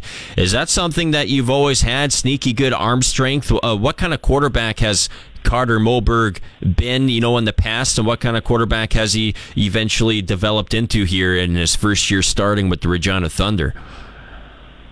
Uh, yeah, I think I've always had a pretty good arm. Uh, come from a baseball background, so been able to throw from a lot of arm slots, get the ball out quick. Uh, I've never really been a great athlete running the ball, so I've had to sort of make my make my money in the pocket. Yeah. So you've played. Uh, you grew up playing baseball. You said. Uh, what's your favorite baseball team? Uh, the Los Angeles Angels. Ooh, the L.A. Angels. Now, do you like them? Do you think they should be called the L.A. Angels, or do you think they should be called the Anaheim Angels, or do you want to backtrack California even more Angels, and the California Angels? Sorry, I, I was talking there. Go ahead. Uh, yeah, the California Angels would be what I would call them. Yeah, the California Angels. Angels in the outfield. Carter Moberg, the quarterback of the Regina Thunder here on the Western Pizza Hotline. So, uh, we have what? How many games left here? We got one, two, three, three games left in the regular season. Uh, I know this game's in the rearview mirror now, but uh, what kind of lessons? I mean, it must have been a little more difficult for yourself personally, uh, suffering that defeat versus the Saskatoon Hilltops at Mosaic Stadium a couple weeks ago, because that was your first taste of defeat as a starting quarterback in the CJFL. How do you think that yourself and the team responded to that? Uh, I mean, on paper, it looked like you guys did pretty good, beating a, a team on the road this past week. Uh, yeah, we were just that one left a real bad taste in our mouth. I think um, we we really wanted to come out strong this last week, and uh, our defense absolutely dominated. So like we were ready to go physically. Just still some stuff we got to work on on offense. So going forward. Yeah. So for those people that never saw the Hilltop and Thunder game a couple weeks back, what do you think? Uh, if you could pinpoint one or two things, what what went wrong for you guys in that game? Thirty-six to six was the final. We made a lot of mistakes, uh, just mentally. Uh, we turned the ball over. Like that's um, something that I did a lot. So uh, got to clean some stuff up there and just limit mistakes. I think we beat ourselves. So if we go give a good effort, I think we should be right right in that game. What's it like playing in front of a a full uh, stadium at Leibel Field? I mean, that place gets packed on game day on Sunday afternoons in uh, in Regina. Here, what's that like? It's exciting. Uh, it really means a lot seeing a lot of uh, fans in the stands come to watch us, uh, whether it's family, friends, or just people in the community. It's it's really cool.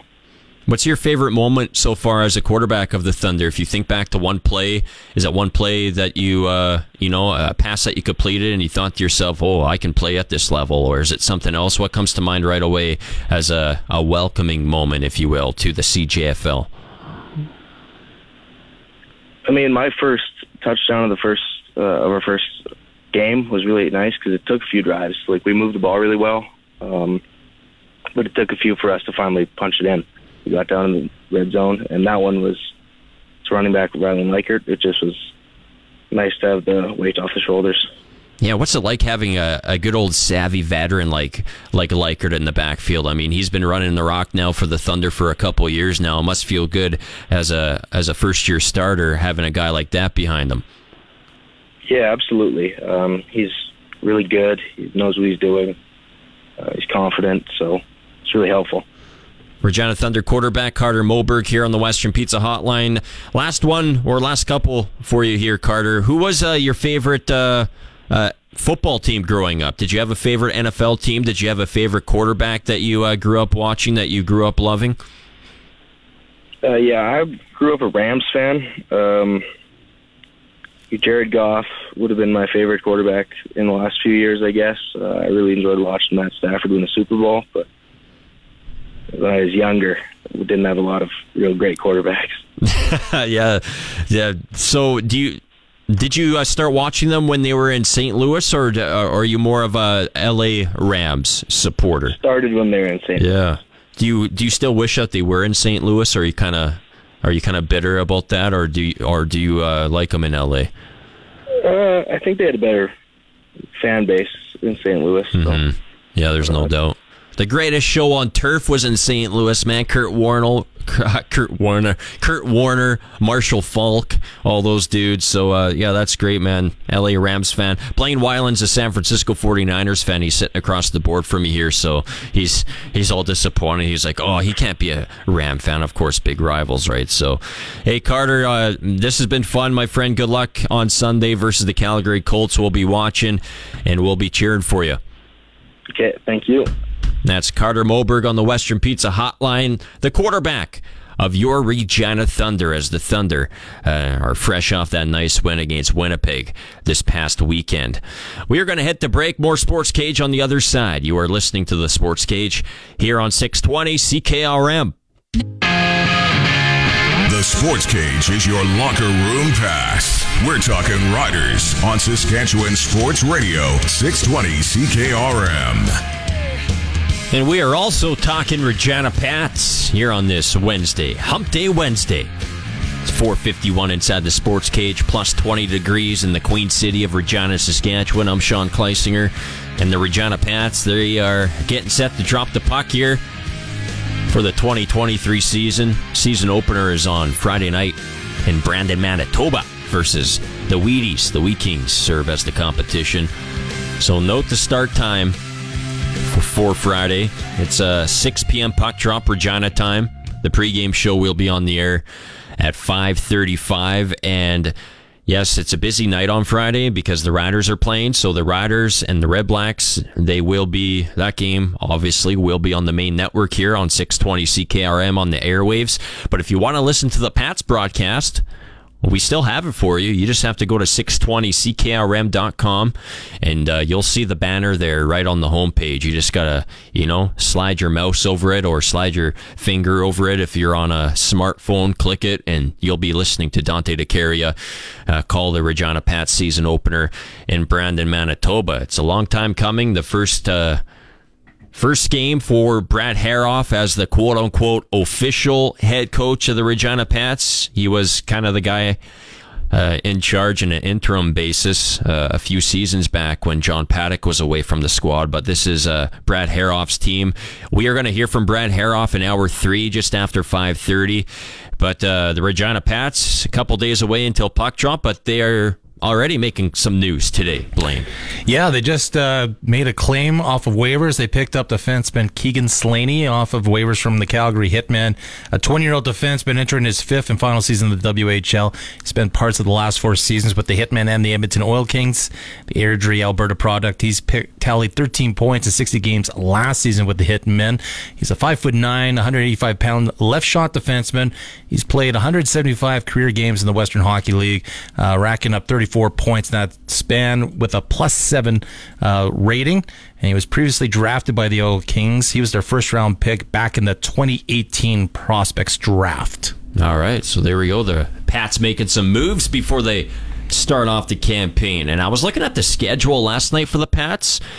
Kind of disappointed that no American franchises are making their way into Regina this year because I know that's always a, a hot game to go to from a fan's perspective, I guess the American teams, I believe they came in here last season. So this is the Pats' year to go on the West Coast and make the American tour. So uh, looking forward to seeing the Wenatchee Wild maybe next season. I know, uh, I think Regina plays in Wenatchee later on. But, uh, and I was also looking at the first, I wanted to know when the first uh, 4 p.m. start was. And by my quick survey of the schedule, it looks like October 29th is the date. It's a 4 p.m. puck drop, and uh, the Prince George Cougars are in town. And I'm thinking that I might take my son Casper Lars Kleisinger to his first ever hockey game, Regina Pats game on that afternoon. It works out perfectly because the Packers play at 11 a.m. noon. The Packer game will be done at 2 p.m. The Pats game's at 4. So I'm very nervous about it in a way because hockey games are very loud. So I might have to, you know, put on some earmuffs on the little man. I haven't told my wife about this yet. Maybe she's listening right now, but I am, I am planning on taking Casper Lars Kleisinger and my wife Lydia Kleisinger to the Regina Pats game. She's probably listening right now uh, on her way home to pick up Casper, and she's like, "What? What's going on here?" Yes, the cat's out of the bag. We're going to a Pats game October 29th. Let's talk more Pats. Blaine, you were at the Brand Center today, and uh, Tanner Howe caught up with the media. Yeah, really excited. I mean, we've we, we've been waiting all off season for it. I mean, our, our whole group's really pumped, and we've been working really hard in practice, all that kind of things to get ready for this opening night here Friday. So yeah, really pumped. Does it feel any different with the fact it's your draft year and you, scouts paying a little bit more attention to you? Uh, no, not not really at all. I mean, it's it's in the back of my head a little bit, but yeah, not really. Just kind of focused on my on my game this year. Just our team. What do you learn from guys who've been through the draft years previously about how to approach the season and everything? Yeah, just I mean, be yourself and just kind of just play your game and you know worry about that those sort of things and yeah, just be yourself. How exciting is it to play to start the season against Moose Jaw and then Saskatoon, two rivals right off the start here? Yeah, it's awesome. Honestly, get back at Saskatoon, kind of get some revenge and yeah, Moose Jaw obviously too. But yeah, so I'm really looking forward to Saskatoon. Do you guys feel as a team you made some strides during the preseason, even though you, even though you didn't pick up a win? Yeah, for sure. I mean, even camp, we had a hard camp and really conditioned ourselves to got a lot of working hard and all that sort of things. What's it like having Brad behind the bench now as the head coach? Yeah, it's awesome. I mean, obviously we had him as assistant coach, but yeah, he's been awesome. He's intense in practice, and he'll get after you if you're doing the wrong thing. And yeah, he's awesome in that sort of way. How much do you feel like you've grown as a leader now heading into this season? Yeah, a lot. I mean, I think I've always been a leader on the ice and, and try to lead by example on and off the ice. And this year, even a little more. And obviously, a couple of guys gone from last year that led this team. And yeah, just try my best to lead that way. What's it like for you? Just a couple of years ago, you're the WHL rookie, and now you have these rookies kind of looking up to you now to figure out how to play the game and everything. Yeah, it's awesome. I mean, I just try to pass down what I kind of learned in those seasons. And yeah, just pretty cool. So. Who'd you maybe who'd you learn from a lot kind of during your first few years here? I mean, Logan Nijhoff was a big one. I mean, how hard he works in the gym and, on the ice, and, what he did to his body to prepare for the meetings and practices. I think there's a huge that. Um, I guess a question for me, Brad was just talking about this uh, before we let him go, and he, he was talking a little bit about the progression of your game, and he said that uh, you're somebody that takes a lot of pride in being that you know really good defensive player, and he even pointed out that sometimes a little bit too much defensively. Um, I I'm not saying that you're putting pressure on yourself this year, but uh, do you want to you know be uh, a little bit more productive offensively this year, given that this team is going to need to you know pick up, um, I guess not the slack, but you know some of the things left behind from Svozil and Bedard and Suzdalev that are now gone? Yeah, for sure. I mean, I take a lot of pride in my defense. I mean, my 200 foot game, I think that's what, what will get me to the next level. And I think that's that's a huge part of the, the game. And I think, yeah, obviously, cheat for some offense the odd time, but just trying to produce points wise kind of. That's Tanner Howe of the Regina Pats today, and we are going to break for news. And in hour three coming up, we are going to hear from the head coach of the Regina Pats, Brad Herauf, as well as right at the top of the hour, the r- voice of the Columbus Blue Jackets, Jeff Rimer. Ballsy caught up with Jeff after uh, Ballsy left to Ottawa with the Saskatchewan Roughriders. And of course, there's a lot going on in Columbus, Ohio when it comes to the Blue Jackets. As of late, you are listening to the Sports Cage here on 620 CKRM. Saskatchewan's number one sports talk show is on. And now, starting an hour earlier, Sports Cage on 620 CKRM. Filling in for Michael Ball, here's Sean Kleisinger. All right, 509 here in Regina, Saskatchewan. 20 degrees, sunny. The Riders believe they would be on the plane right now as we speak. On the way to the nation's capital, taking on the Red Blacks Friday night. It's a 5 p.m. kickoff, 2 p.m.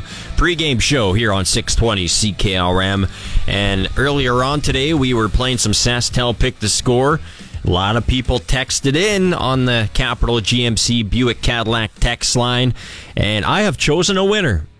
The winner is now, uh, Tim. You don't know that you're the winner yet, but I will send you a text right away here. Tim Rollins, you are the winner, and uh, you are going to go home with two tickets to the next Riders home game, which is on Saturday, October 7th versus the Hamilton Tiger Cats. And Tim is predicting a Rough Riders 24 to 7 victory over the Ottawa Red Blacks on Friday night. So uh, I literally just did a close my eyes, you know, scroll up and down. We literally got like over a hundred text messages for SaskTel pick to score today, maybe even more than that. So consider yourself very lucky, Tim. You are today's winner for SaskTel pick to score. So you also have a chance now to be in on the weekly winner of uh, the SaskTel gift card. You could win $200, $200 gift card to SaskTel if your score matches up the closest to the actual score of the game here on Friday. And then after that, if you win the gift card, you are on to the next round. You are then entered in to win a Rough Rider suite experience next year at Mosaic Stadium. A nice a luxury press box suite for a Rider home game. So, uh, Tim, congratulations. You are the winner of two tickets. Uh, to the big game on October 7th. And uh, before we get to this conversation here, I also wanted to tell you that uh, here on the Western Pizza Hotline today, all of our guests, and I'm just licking my chops here because I'm thinking of the pizza that I'm going to be ordering after the show. Yeah, the hotline is brought to you by Western Pizza. You can take a slice out of your September schedule and let Western Pizza do the cooking tonight as I literally make my order for my pizza for after the show. And hey, so yeah, Michael Ball is on his way to Ottawa right now, but before he caught up uh, with the television voice of the Columbus Blue Jackets on Fox Sports Ohio, uh, Jeff Rimer, he's been the television play-by-play announcer alongside uh, former Blue Jacket Jody Shelley uh, for quite some time. I think dating back to 2005. So it's been quite the duo, and it's been quite the couple weeks here for the Columbus Blue Jackets. As we all know, I think at this point, as sports fans know what happened there. Uh, Mike Babcock, no longer the head coach in Columbus for, I think it's still safe to say, allegedly going through players' phones. I don't know if we can 100% safe for certain. At least I'm not going to. I'm just going to say allegedly because I don't want to be that guy. But uh, Mike Babcock out the door. The Columbus Blue Jackets have moved on, and Michael Ball chatted with the voice of the Blue Jackets, Jeff Rimer. All right. Well, my friend is Ron Rimer. I uh, I first got turned on to the broadcasting industry because of him. Here's his brother Jeff Rimer, the voice of the Columbus Blue Jackets. Welcome to the Sports Cage. I appreciate it. Thanks for having me. It's Glad awesome to join you. Yeah. So let's talk about Columbus. We know what happened there. I, I don't know if the best way to put it is all's well that ends well, but at least they address this thing and move on before the season gets started. Well, I guess uh, the timing wasn't perfect, but when is the timing perfect? It's a situation, though, that uh, quite frankly, uh, Mike Babcock, and it was a bit of a gamble. The Blue Jackets were willing to take it. At uh, the end of the day, though, it just simply did not work out, and uh, they thank Mike. And certainly, uh, it would have been nice to have him there because, quite frankly, if you look back at last season, what the Blue Jackets really lacked was accountability. Over and above all the injuries, 500 plus man games lost, it was a situation where the players, in particular, goaltender Elvis Merzlikins, Patrick Laine, and we can just go down the list, they weren't always held accountable under Brad Larsen. And there's no question what the Jackets wanted, Jarmo Kekalainen, the general manager, and President John Davidson, was to have a, a so-called it guy, a guy that was going to hold the players accountable. And uh, due to uh, perhaps a, a couple of issues, why the Blue Jackets uh, decided to move on. Uh, you had a situation where Babcock was asked to resign. They work things out, and the Jackets get set for training camp, which will begin on Thursday. Yeah, and you know it's you'll never know the whole story, and uh, I don't like to pile on. I, I you know just from a, a Mike Babcock uh, perspective, maybe just a little little different approach probably would have been better, just in the sense of uh, you know what he what he was coming uh, to, and you know maybe some of the baggage that he brought to the situation. Well, uh, I for one was looking forward to uh, having you know the opportunity to spend some time with Mike Babcock. In fact, we had a few conversations uh, shortly after uh, he was hired, and uh, I actually met with him in the uh, coach's office here a couple of days ago, and uh, uh, somewhat surprised when the thing kind of blew up and the team was in Traverse City for rookie camp. But as I say, the Jackets move on, and they certainly have a capable replacement in Pascal Vincent. So uh, let me ask you though, you're a longtime uh, hockey announcer. You've seen everything. Um, is it is it harder these days? Do you think Jeff Rimer to make players accountable? Michael, that's a great question. Um, I, I mean, obviously, players are different today. In particular, uh, the younger players. It's a situation where, and Mike Bob, Mike Babcock was prepared to do it. I, I, in fact, I had a conversation with him about it, and he said, "Hey, you've got 23 personalities. You've got to treat 23 players differently."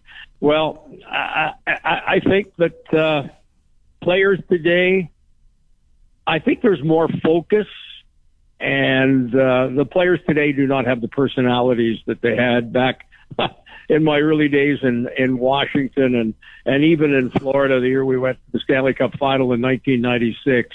Players are focused now. Uh, players are interested in nutrition. Players are interested in getting their sleep. Players are interested in playing their video game video games when they're on the road. Yeah, players are a lot different today. And uh, uh, to get to the bottom and, and back to your original question of is it tougher to have the players more accountable? Well, you would think it wouldn't be because players are more focused than what they were on the job at hand. But uh, uh, it, it's 23 personalities, as Babcock says, and 23 different personalities you've got to deal with. I just wonder sometimes if money kind of dilutes. Uh Lutz things, and by that I mean like, do they do this, this generation of hockey players? It's not just even hockey players; it's any sport. Do they do they see it as an honor to be a professional athlete? I think guys thought it was more honorable back in the day. It was an honor to be a professional hockey player. I don't know if there's that anymore. Well, uh, obviously, with the money, things change, and the money's never been better for the players. I still don't think, and certainly there are agents out there that have a habit of pointing it out that uh, hockey players in the National Hockey League still, for what they do, aren't in the same class as what baseball players Mm-hmm. and uh, basketball players are making, and, and quite frankly, even football players. If you look at some of the contracts that some of the star quarterbacks are getting right now. Yeah. So we've got Cole Sillinger from Regina playing on that team. Had a down year last year. Uh, what are you uh, What are you looking forward to seeing from him this year in training camp and this year? Well, I was really impressed with his rookie year. Uh, he is mature beyond the years, and of course, uh, his dad, Mike Sillinger. I had the fortune of uh, calling his games when he was with the Florida Panthers. Of course, uh, as I kid Mike from time to time, uh, you played for 12 teams. It was tough keeping up uh, which jersey you were going to wear on a given night. But uh, seriously, Cole, uh, the apple didn't fall far from the tree. Certainly had a disappointing season a year ago, and it actually started in training camp. He got a concussion and never really recovered. That lost time. The worst thing players can do is miss training camp. And uh, hey, uh, it's a bit of an excuse, yeah, but but a lot happens in training camp, and uh, certainly uh, Cole, who suffered uh, the concussion and never really was right in the early going, kind of lost his confidence and found himself on the third and fourth lines, and it was really tough for him. The best thing that happened to him was the Jackets finally decided to send him down to uh, Cleveland Monsters, the Jackets American Hockey League affiliate. But uh, he will bounce back, and uh, he's going to uh, have a competitive camp he wants a spot on this team either at center or left wing, and uh, I expect uh, him to be full bore here when training camp opens on Thursday. This is the outstanding voice of the Columbus Blue Jackets, uh, our friend Jeff Rimer. Now, uh, what kind of season do you expect from this Blue Jackets uh, team? What's a realistic expectation for this club? Well, everybody's got us in last place, Michael, in the uh, in the Metropolitan Division, and that's fine with me when the Jackets have had success here, uh, it usually is uh, catching teams by surprise. And uh, I think the Jackets, if they can remain healthy, uh, will have a much better season. They've uh, certainly upgraded the blue line with a couple of acquisitions. Uh, Severson, another Saskatchewan kid. Yeah. Uh, I'm really excited, uh, really excited to see him in a Blue Jackets uniform. Provorov was a real big pickup in Philadelphia. Actually drafted ahead of Werenski, just ahead of Werenski in their draft year. And of course, having Zach back and healthy. So that's going to certainly help the goaltending, Elvis Merzlikins or Tarasov, who's going to try to push Merzlikins here in training camp.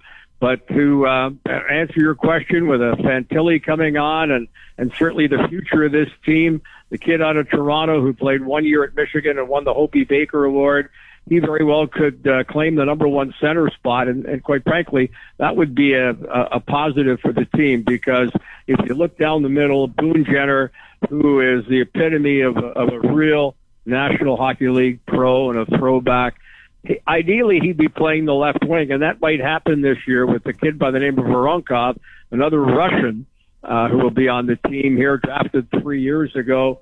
He's finally come over from the KHL. He's big, he's strong, and uh, he's a physical force. And then you look at uh, uh, Sean Kuraly, who was a great free agent signing, a Columbus kid. So the guys will be slotted really where they should be down the middle, and uh, that's going to help. And on the wings, the Jackets will have a little more scoring depth. So, uh, yeah, I think we can surprise some teams. It's going to be competitive. It is a very tough Eastern Conference, but I think the Jackets, uh, if they remain healthy and, and get the kind of production that I expect to see, they'll be knocking on the door for a playoff spot. La- lastly, Jeff Rimer, can you paint for my listeners what kind of hockey market Columbus is? We know it's a Buckeyes town, but uh, just talk about the, the hockey side of things there. Well, I'll tell you, uh, and having worked in uh, other NHL markets, as you know, Michael, Uh, this is a sleeper of the city. These fans are terrific. Bad as the Jackets uh, were last year, losing 48 games in regulation, they were able to sell out 10 of their final 11 games here at Nationwide. Crowd is great. They really know their hockey. Uh, they've had minor league teams here previously, and they're they adore the Blue Jackets.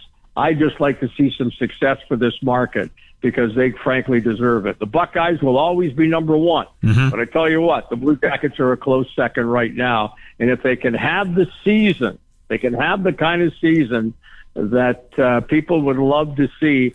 It's going to be tough, the toughest ticket in town, and that includes the 105,000 seat uh, stadium that the Buckeyes call home. Mhm. This is the great Jeff Rimer, the outstanding play-by-play voice of the Columbus Blue Jackets. It was great talking to you. Can't wait to catch up with you down the road. All right, anytime. Thanks for having me. Big thanks to Ballsy for catching up with Jeff Rimer before he uh, hopped on the charter to head over to Ottawa, Ontario for the big game coming up Friday night. We are going to head a break. We are still going to hear from Regina Pat's head coach Brad Herauf at the bottom of the clock, and as well as uh, a whole lot more Riders talk to wrap up the show. Charbel Dabire will be uh, joining us as Blaine Wyland caught up with him. You are listening to the Sports Cage on 620 CKRM. And I'm Blaine Wyland with your sports ticker for Busy Bee Overhead. Busy Bee will repair or replace your residential or commercial garage door so you don't get stuck in or out. Catch the buzz at Busy Bee Doors, the garage door specialists. And of course, the Blue Jays are in action in the Bronx against the New York Yankees. And after one and a half innings, the game is still scoreless as the Blue Jays are in that wild card race. They didn't get much help today. Texas crushed Boston 15 to 5 and Seattle doubled up on Oakland by a score of 6 to 3. Other action today in the majors, uh, not in the American League, National League, Corbin Carroll. He became the first player in Major League Baseball history today to record 25 home runs and 50 stolen bases in their rookie season.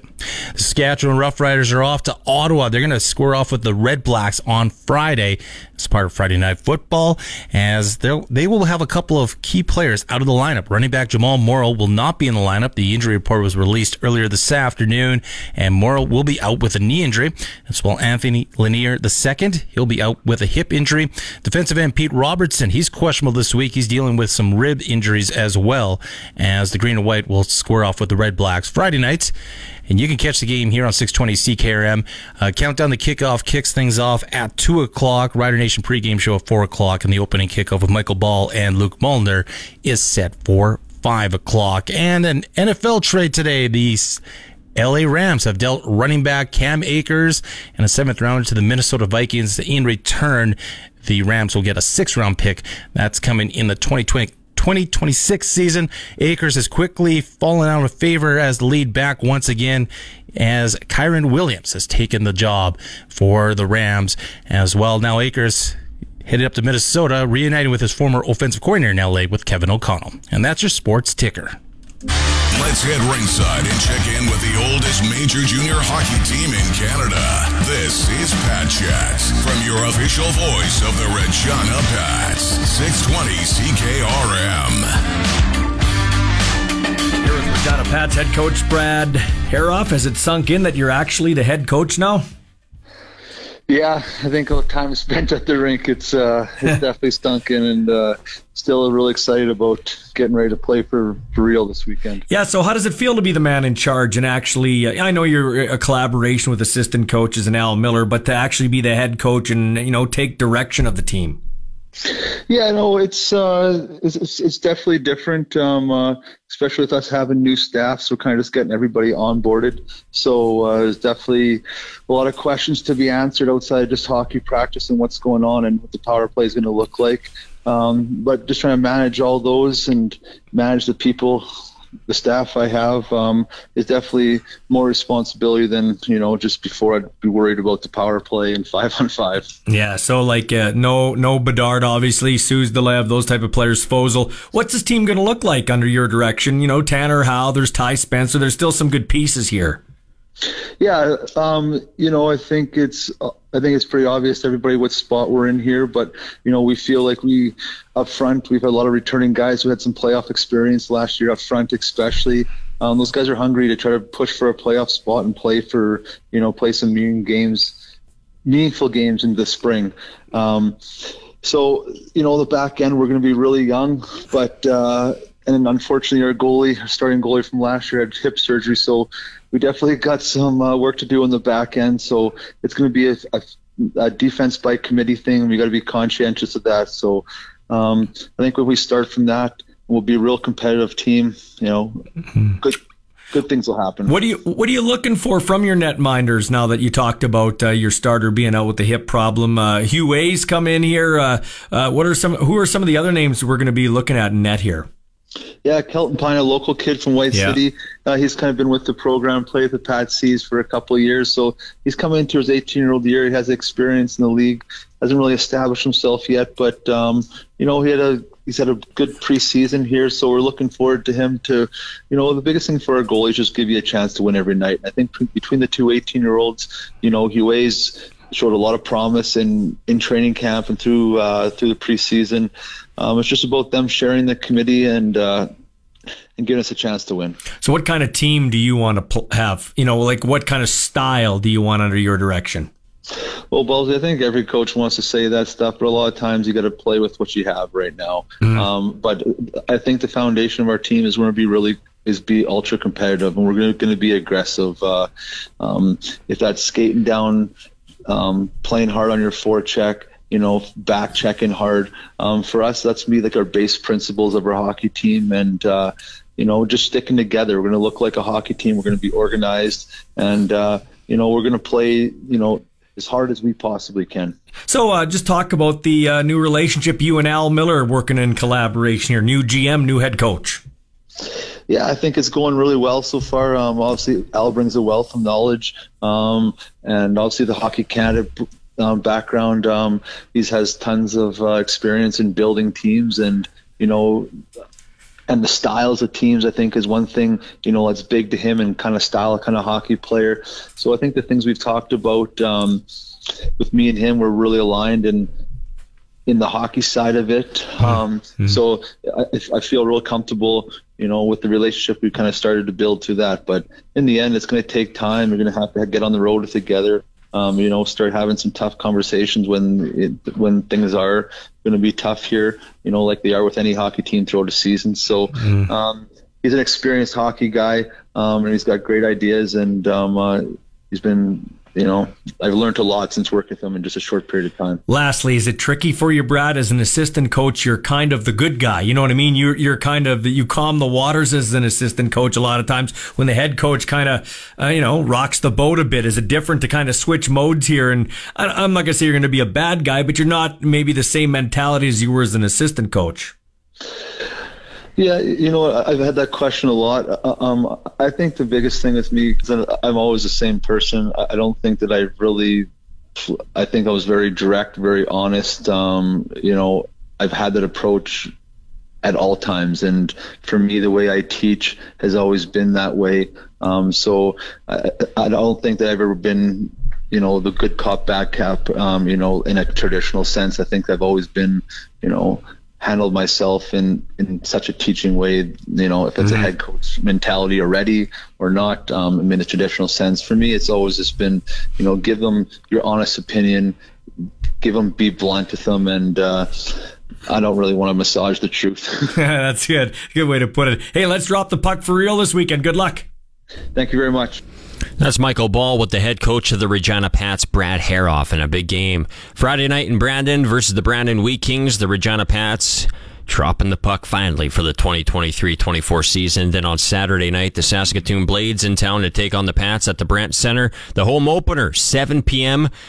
The Brandt Center is going to be absolutely rocking. Pat Chat is for the Canadian Brewhouse and their summer feature menu, including jalapeno popper dip, hangover helper, new candlestick fries, and so many other features, flavors, cocktails, you name it. Canadian Brewhouse is the place to be. How do you think the Pats are going to do this year, Blaine? It'll be interesting to see. I think it depends how much they are like a hard, hard-working team. You know, they're going to have to out, outwork teams this year. You know, after last year relying a lot on their skill, it's going to be, you know, the old uh, grit. You know, that's what's going to take this year. I think for them, it, it's going to be a younger team, but sometimes that could be more exciting for fans to watch. And a couple home games to look forward to. I already mentioned the one on Saturday night, but uh, next week as well. One week from tonight, the Moose Jaw Warriors are in town to take on the Pats. That's a seven o'clock puck drop from the Brandt Center. So, uh, and then fast forward to one week from Saturday, th- those same Moose Jaw Warriors, they are back in Regina for another meeting. So it doesn't get much better in Regina than when it comes to hockey. Moose Jaw Warriors versus the Regina Pats on a Saturday night. I mean, you can count me in. So that's uh, coming up once again one week from Saturday. But getting ahead of myself, let's just get through this home opener or the season opener. First off is Friday in Brandon, and uh, you can hear the game on RM2 because the Rider broadcast will be on uh, during that time. So you can tune in at 5:35 with Dante DeCaria. I know he's excited to call another season of Regina Pats hockey. I believe this will be his third season as the voice of the Regina Pats, and I know he's uh, uh, chomping at the bit to get this thing rolling once again. And uh, we heard from Tanner Howe earlier on in the cage. If you missed that conversation and all the other conversations that we had on today's show, you can always find it on demand wherever you find your podcasts, as uh, we will put that up shortly after the conclusion of today's show. We're going to hit the break on the other side one more time. Let's look at this big rider game coming up here on Friday. Go through the injury report. A running back will be down for the Riders on Friday night. That much more. And also, we are going to hear a conversation that Blaine Wyland had with Charbel Dabire. You are listening to the Sports Cage, Wednesday style on 620 CKRM. Our house is your house. Welcome inside the Sports Cage on Saskatchewan Sports Radio, 620 CKRM. And hey, I forgot to mention this. The Regina Pats, they're going to be rocking some brand new threads. The home opener here Saturday night at the Brandt Center. I just saw it on their Twitter. They're going to be revealing some brand new jerseys. So that's always exciting. That's always a hot commodity for fans. Jersey sales, I'm sure, goes into the decision on maybe revealing a brand new look. I like their uh, red ones that they wear as of late, the last couple seasons. Those have been good. When you think of those jerseys, you just think of Connor Bedard. That's like the Connor Bedard era, those uh, red ones. Uh, any guesses, Blaine, on what these new jerseys will look like? I'm trying to think here. We had a red alternate. I don't. I don't really know what to expect, to be honest with you. Feels like if there's a alternate, it's going to be red, but I don't know. I really, I've always liked the the Pats white jerseys. I've always growing up. I've always been a fan of those. I like uh, my favorite Pats look is like the Barrett Jackman, Matt Huber look, like those uh, the simple uh, piping on the jersey, the little bit brighter blue. Uh, I would love to see like a a throwback like that. Now I know it's not like really a throwback, but it is. I mean, dating back to the late '90s, early 2000s. That's Josh a throw, Harding. That's a throwback now, man. Unfortunately, it is. Yeah, Oh. that, that is a throwback. But those those unis, those were crisp. Those were very crisp unis. And thinking, did the Pats wear white helmets when they were on the road when they wore their blue jerseys? For some reason, I have a visualization in my head of the Pats wearing their road blues. For some reason, wearing white helmets. Maybe it was just for one game they did that, but no, they had blue helmets because they wore blue. No, what it was, the the Pats wore blue helmets at home, I believe. What it was back in the Barrett Barrett Jackman Yeah. days. That's what it was. The Pats wore blue helmets at home with white jerseys and then because usually you know hockey teams when they're you don't need me to tell you this the listener but you know when you're wearing white jerseys you you know complement it with the white helmet. But no the pats were uh, blue helmets. That's right. Things are coming back to me here. But uh the Riders are going back to Ottawa for the first time in a long time, and the injury report came out earlier today. And I had uh, Ed on Facebook just uh, DM me a few minutes ago, and he was wondering, you know, is Jamal Morrow out for this game. Well, I can tell you, Ed, and I can tell you, Rider Nation, that uh, Jamal Morrow will be out versus the Ottawa Redblacks here on Friday night at TD Place Stadium as he has that knee injury he is nursing, so he will not be out there. So it's Frankie Hickson time, man. A lot of Rider fans all season long have been wondering, you know, where Frankie has been at. He hasn't seen much playing time. Well, this is going to be Frankie's game for the taking here Friday night. Going through uh, the rest of the injury report here, uh, Justin Herdman Reed, he's out with a quad. Miles Brown along the defensive line, he's going to be out with a groin. Deontay Williams, hamstring out. Uh, Nick Daly is out with a foot. Anthony Lanier II. He has that hip problem going on right now. He is also out. Nelson Lokombo out with a knee, and uh, T.J. Brunson out with an ankle, and uh, Micah Teitz, Bruno Labelle. I want to say uh, Mason Fine and Jake Wieneke also on the injury report, but all those guys should be a go outside of Jake Wieneke. It looks like he will be a healthy scratch once again for the game uh, on Friday night in Ottawa. And before the the fellas and the ladies and the whole crew got on the charter to head out to the nation's capital, you Blaine, you caught up with defensive lineman Charbel Dabire. Let's hear that convo. All right, I'm joined with Charbel Dabire, and Charbel just talk about how tough that was in the second half of Friday's game, with four defense, three defensive linemen going down in the short amount of span of time. Yeah, it was definitely a tough one. You know, uh, unexpected, uh, but it's football. You know, we're we need to be ready for that. When somebody goes down, we got to just be ready to come back with the next guy up, ready to do his job. And you know, it was nice that people were able to rally and finish the game. And you know, just staying there, sticking it, and no more injuries after that. But it's a tough one, and never like when that happens. But just got to regroup, try to get back on track, and then play the next game. You know. Was it also a tough situation too, with a running quarterback and a team that relies on the run as much as Edmonton does? Yeah, definitely. I mean, but we're all we're all uh, taught to play the run, so we all do the same thing. So no matter what, if one goes down, the next person go coming in is supposed to be on, on par, same level or better than the next person uh, that just dropped. So you know, it was just on us that one. We let too many yards go, and yeah, we just got to do better. What's it like at practice this week when you're missing a lot of, of the veteran presence? Anthony Lanier, Pete Robinson wasn't here today. What's it like in practice when you're missing those vet guys? You know, it can be kind of slow, but uh, you know, it's a testament to our guys. You know, people are rallying up, uh, speaking up. The young people are talking up. You know, get getting in positions of leadership, trying to step up, take on the job when the vets aren't here, trying to do as much as they can, take on that load. You know, and just keep things going naturally. You spend a lot more time maybe working with the younger players as well this week? Definitely, because new people coming up, we got to teach them the, the scheme and everything, trying to get them up to date as fast as possible and be able to get them in there without having them uh, being at risk of injuries or at risk of hurting us or them.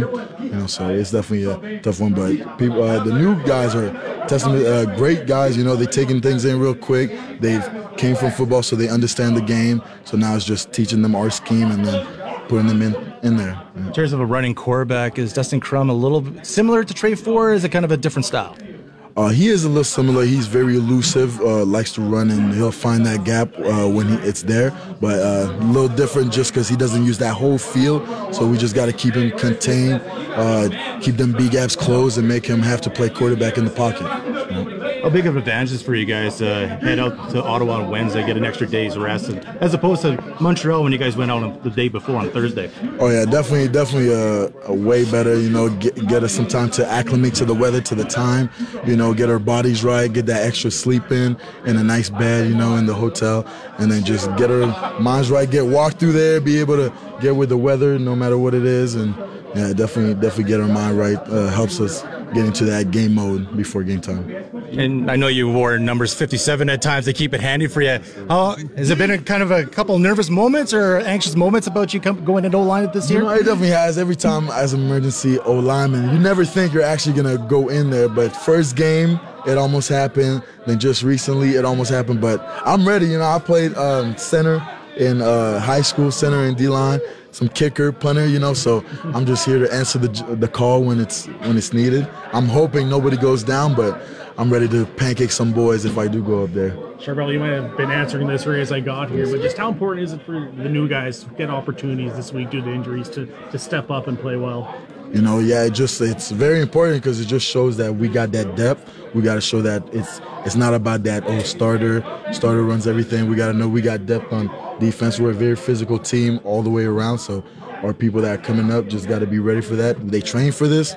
They train to be in there, and now they're getting a shot, and they, I, they look ready. So. Excellent. Thank you very much. All right. Appreciate it. Thanks, Charbel. Appreciate it.